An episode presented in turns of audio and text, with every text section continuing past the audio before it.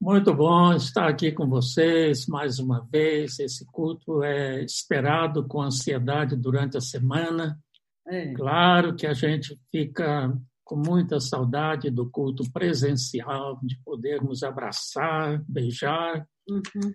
Mas enquanto temos a pandemia, graças a Deus, porque temos esses recursos e pelo menos podemos nos falar, podemos nos ver é. e sabemos que muitos outros estão no YouTube não uhum. podemos vê-los, mas eles certamente nos estão vendo e acompanhando. Uhum. Antes deste culto da igreja, mas exatamente às 17 horas, nós temos todos os domingos um culto da família Sattler, a família da Márcia. E hoje, naturalmente, o dirigente, que é um sobrinho da Márcia, que mora em Curitiba, ele falou sobre os pais. E ele pediu que cada um dos presentes dissesse alguma coisa sobre o nosso Pai Celestial. E cada um lembrou uma virtude, um atributo de Deus. Anotamos aqui: Deus é amoroso, uhum. Deus, o nosso Pai Celestial, é presente, Deus, o Pai Celestial, é generoso, nosso Pai do céu é justo, é perdoador, ele é confortador, é misericordioso, é paciente, é bondoso, é fiel, é provedor. Ele disciplina os filhos quando precisam. Ele é um exemplo, sobretudo, para nós, e ele é confortador. Quanto mais poderíamos falar desse nosso Pai Celestial que é perfeito? E, coincidentemente, era mais ou menos sobre isso que eu tinha planejado falar para vocês aqui nesse horário. Eu estava lendo o livro do profeta Jeremias. Então, cheguei no capítulo 31, no verso 9, e eu li isso que me chamou a atenção de modo especial. Virão os judeus que estavam no deserto e depois no exílio, virão com choro e com súplicas.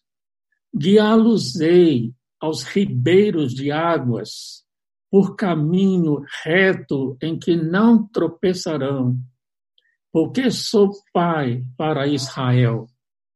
Principalmente esta frase, sou pai para Israel. Isso me chamou a atenção, principalmente lembrando um pouco da história. Vocês sabem que os judeus, os hebreus, foram escravos no Egito 400 anos, então aconteceu o êxodo, 40 anos no deserto. Quantos milagres Deus fez! O alimento que caía do céu, o maná, a água que saía da rocha, tantos outros milagres, instruções, a lei, o tabernáculo, e todavia o povo murmurava e murmurava, e a certa altura construiu o bezerro de ouro, enquanto Moisés estava no Sinai recebendo a lei. E o povo adorou um bezerro de ouro, dizendo: Foi esse o Deus que nos tirou do Egito. E Deus sempre perdoando, sempre tendo paciência com esse povo. Chegou a conquista sob a liderança de Josué. Quantos milagres! A começar pela queda dos muros de Jericó. Depois da conquista, Israel estabelecido na Palestina, em Canaã, veio o tempo dos juízes, muita idolatria, muito pecado.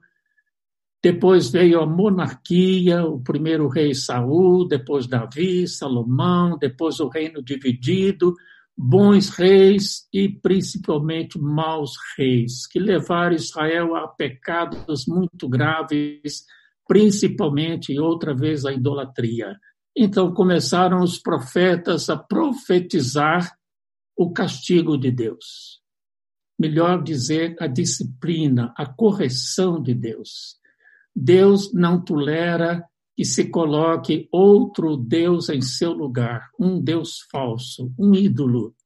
Então, através dos profetas, principalmente Isaías e Jeremias, Deus começou a dizer: se Israel não se arrepender, não deixar a idolatria e o pecado, eu permitirei que a Babilônia, o rei Nabucodonosor, venha e destrua Jerusalém, destrua o templo e leve os judeus para o exílio. Acontece, resumindo muito a história, que o povo não se arrependeu. E aconteceu aquele desastre. O rei Nabucodonosor veio com toda a sua força, todo o seu exército, destruiu Jerusalém, levou os judeus para o exílio e através do profeta Jeremias, que é chamado um dos profetas do exílio, porque anunciou esse exílio na Babilônia, ele fala todas estas coisas nos capítulos anteriores a esse capítulo 30. Mas através do mesmo profeta, Deus também anunciou que depois do exílio, que duraria 70 anos, Deus cumprindo a sua promessa a Abraão, Isaac, Jacó, o seu pacto com Israel, ele traria os judeus de volta do exílio, eles reconstruiriam o templo, os muros de Jerusalém, e foi o que aconteceu. E é nesse período que nós estamos ao ler esse capítulo 30, 31, 32, até o 33 de Jeremias. O que eu quero frisar é que nesse contexto em que Deus diz: Eu os guiarei por caminhos retos, eles não tropeçarão nesse caminho, eu os levarei às fontes de águas. Por quê? Porque eu sou pai para Israel. Toda essa história é um pai cuidando dos seus filhos.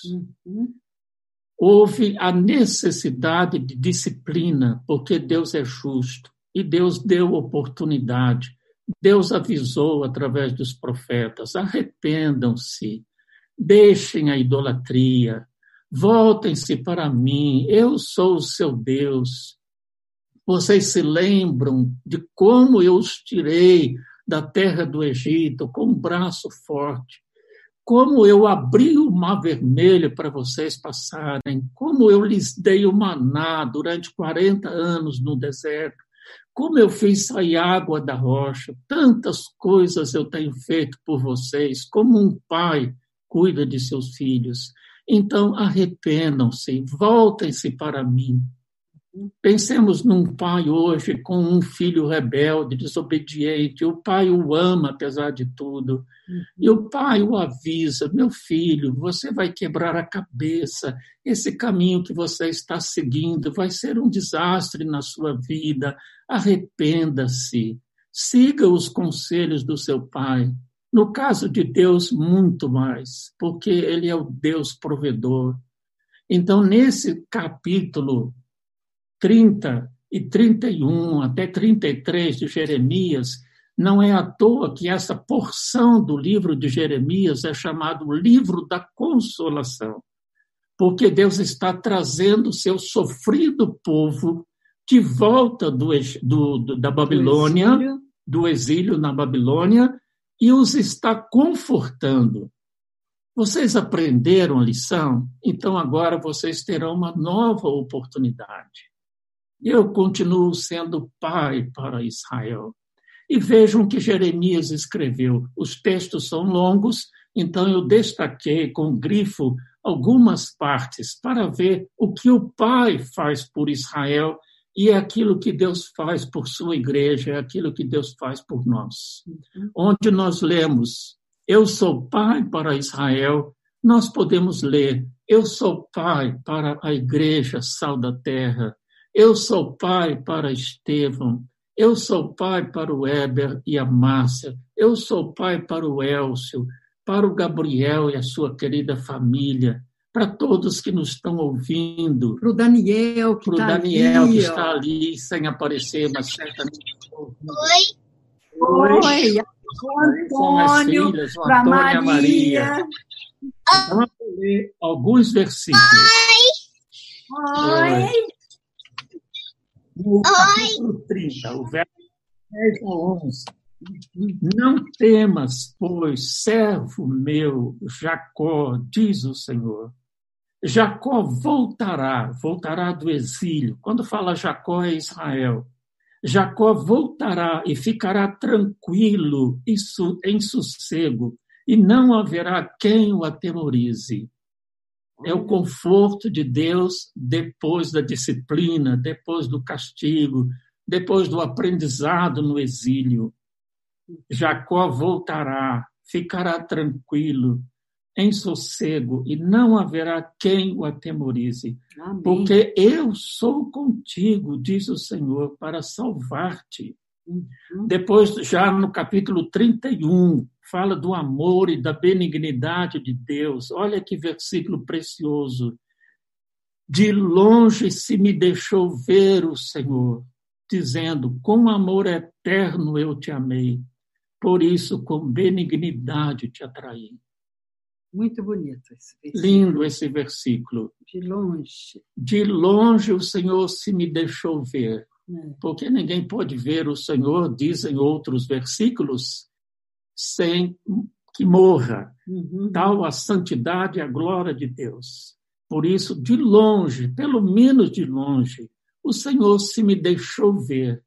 Uhum. E ele falou: com amor eterno eu te amei. Esse é o nosso Pai. Sua característica principal, maior, é o amor. Tanto que João escreveu na primeira carta: Deus é amor. E ele fala com benignidade eu te atraí. Te atraí. É um imã, né? um imã de Deus para nós, é a benignidade dele, é a bondade para quem não merece, né? Isso. Isso que significa benignidade. Depois, no verso 12, nós lemos ainda: hão de vir e exultar, radiantes de alegria por causa dos bens do Senhor.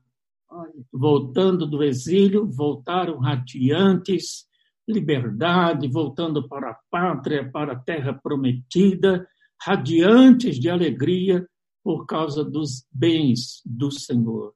Eu escrevi aqui do lado: Deus é provedor. Antes, Deus é amor, Deus é benignidade. Agora, Deus é um Deus provedor.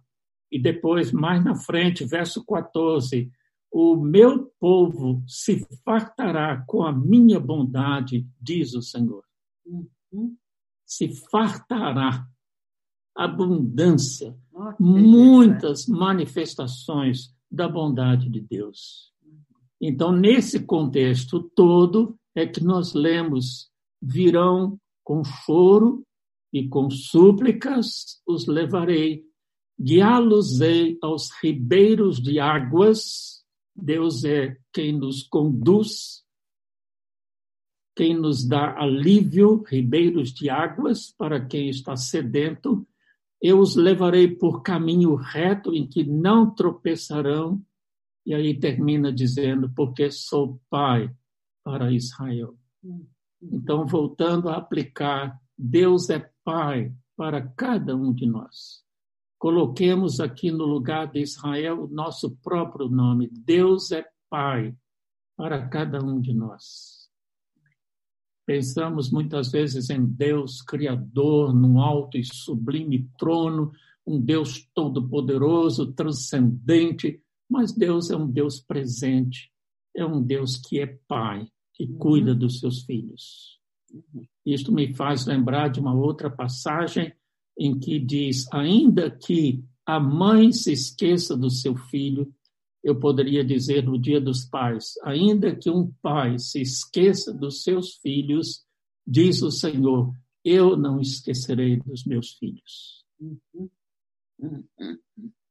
E esta é a palavra que eu queria deixar, e aplicando então para nós, pais terrenos, assim como Deus é Pai e Pai amoroso, amoroso Pai confortador, é. Pai benigno, paz que conduz pelo caminho, paz que provê.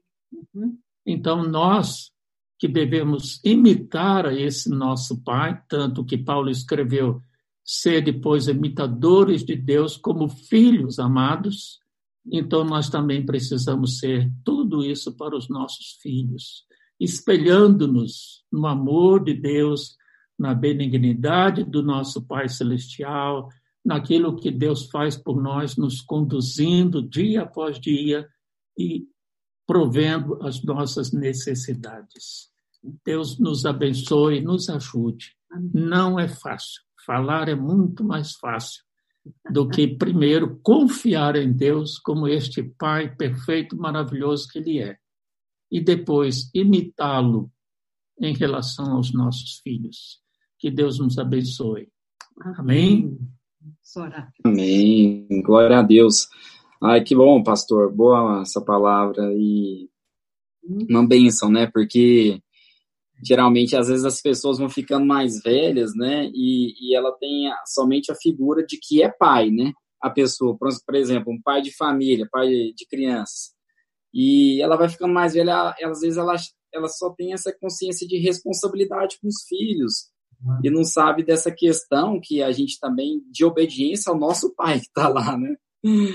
E isso que às vezes vai passando despercebido na nossa vida. E foi muito boa a palavra, pastor, que fez a gente lembrar que a gente tem um pai lá em isso cima.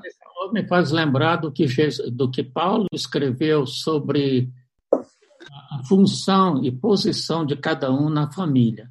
Quando diz que a esposa deve ser submissa ao seu marido, que o marido é o cabeça da mulher e, consequentemente, dos filhos, também diz que Cristo é o cabeça do marido.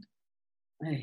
E falando de autoridade, você antes falava de autoridade, aliás, foi o, no outro culto que o é. sobrinho da Márcia falou de perda de autoridade dos pais e de outros P's, é. Políticos, polícia, ele falou professores, ah, vários P's de representando grupos que estão perdendo a autoridade, principalmente falando dos pais autoridade, muitas vezes o pai tenta ter autoridade com gritos, com sou eu que mando aqui, e atitudes assim muito fortes.